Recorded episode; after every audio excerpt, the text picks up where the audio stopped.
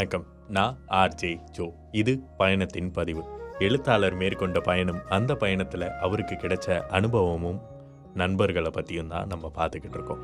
So இந்த பயணத்தில் அவர் ஆசைப்பட்ட மாதிரி வெற்றிகரமாக லஞ்சுக்கு நான்வெஜ் கிடச்சிருச்சு. பிரியாணியை வெளுத்துக்கிட்டு இருக்காரு எழுத்தாளரும் எழுத்தாளருடைய நண்பரும். பாதி பிரியாணி உள்ளே போனதுக்கப்புறம் மீதி பிரியாணியை சாப்பிட முடியாமல் கஷ்டப்பட்டுக்கிட்டு இருக்காரு புகழ். அந்த தருணத்தில் திரும்பி பார்க்கும்போது இப்போ வரைக்கும் வெஜ்ஜில் என்ன சாப்பிட்றீங்கன்னு கேட்குறதுக்கு அங்கே ஒரு ஆள் கூட வரல.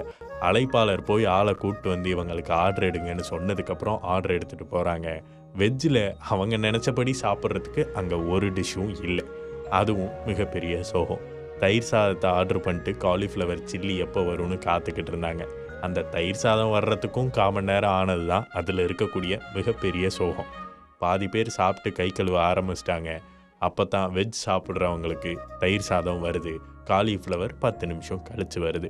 அதுலேயும் ஒரு சில நான்வெஜ் பிரியர்கள் ஹை காலிஃப்ளவரா சிக்கன் பிரியாணி கொஞ்சம் மோசம்தான். காலிஃப்ளவர் கொஞ்சம் கொடுங்கன்னு எடுக்கும்போது சிலுக்கு கண்ணில் அந்த ஏக்கம் இருக்கே.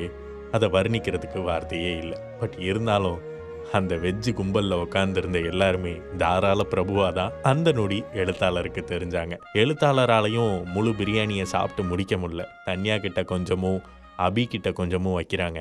பிரியாணியும் சொல்லிக்கிற அளவுக்கு பிரமாதமாகவும் இல்லை. சரி மவுண்டைன் டியூவை வாங்கி குடிச்சுக்கிட்டு செரிக்க செரிக்க சாப்பிடுவோன்னு சொல்லி ஒரு பக்கம் மவுண்டைன் டியூவை வாங்கி குடித்தாலும் அதுக்கான எந்த ஒரு பலனும் அந்த தருணத்தில் கிடைக்கல. ஒரு வழியாக அந்த பிரியாணியை சாப்பிட முடியாமல் எவ்வளவு முடியுதோ அவ்வளோ தூரம் சாப்பிட்டு தன்யா எழுத்தாளர் அபி புகழ் எல்லாரும் எந்திரிச்சு போய் கை கழுவ ஆரம்பிக்கிறாங்க. உயரமான ஜூலி நீங்கள்லாம் எங்கே போய் உக்காந்தீங்க? விட்டுட்டு போய் உக்காந்துட்டீங்க? அப்படின்னு கோவப்பட எங்களுக்கு முன்னாடியே பிரியாணியை வாங்கி சாப்பிட ஆரம்பிச்சிட்டு இப்போ தான் உங்கள் கண்ணுக்கு நாங்கள் தெரிகிறோமான்னு எழுத்தாளரும் அபியும் புகழும் மனசுக்குள்ளே நினச்சிக்கிட்டு சரி வாங்க போகலாம் பீடா இருக்கான் வெளியே அப்படின்னு வெளியே போய் பீடாவை வாங்கி மென்னுக்கிட்டு அப்படியே பஸ் அடுத்து எங்கே எப்போ கிளம்புவோம் அப்படின்ற ஒரு யோசனையோட எழுத்தாளர் பஸ்ஸுக்குள்ளே ஏறி உட்கார்றாரு அடுத்தடுத்து என்ன நடந்தது அப்படின்றத தொடர்ந்து பார்க்கலாம். இதில் ஃபீட்பேக் எதுவும் இருந்ததுன்னா ஆர்ஜே ஜோன்ற இன்ஸ்டாகிராம் பக்கத்தில் உங்களுடைய ஃபீட்பேக்கை தாராளமாக சொல்லுங்கள் நன்றி.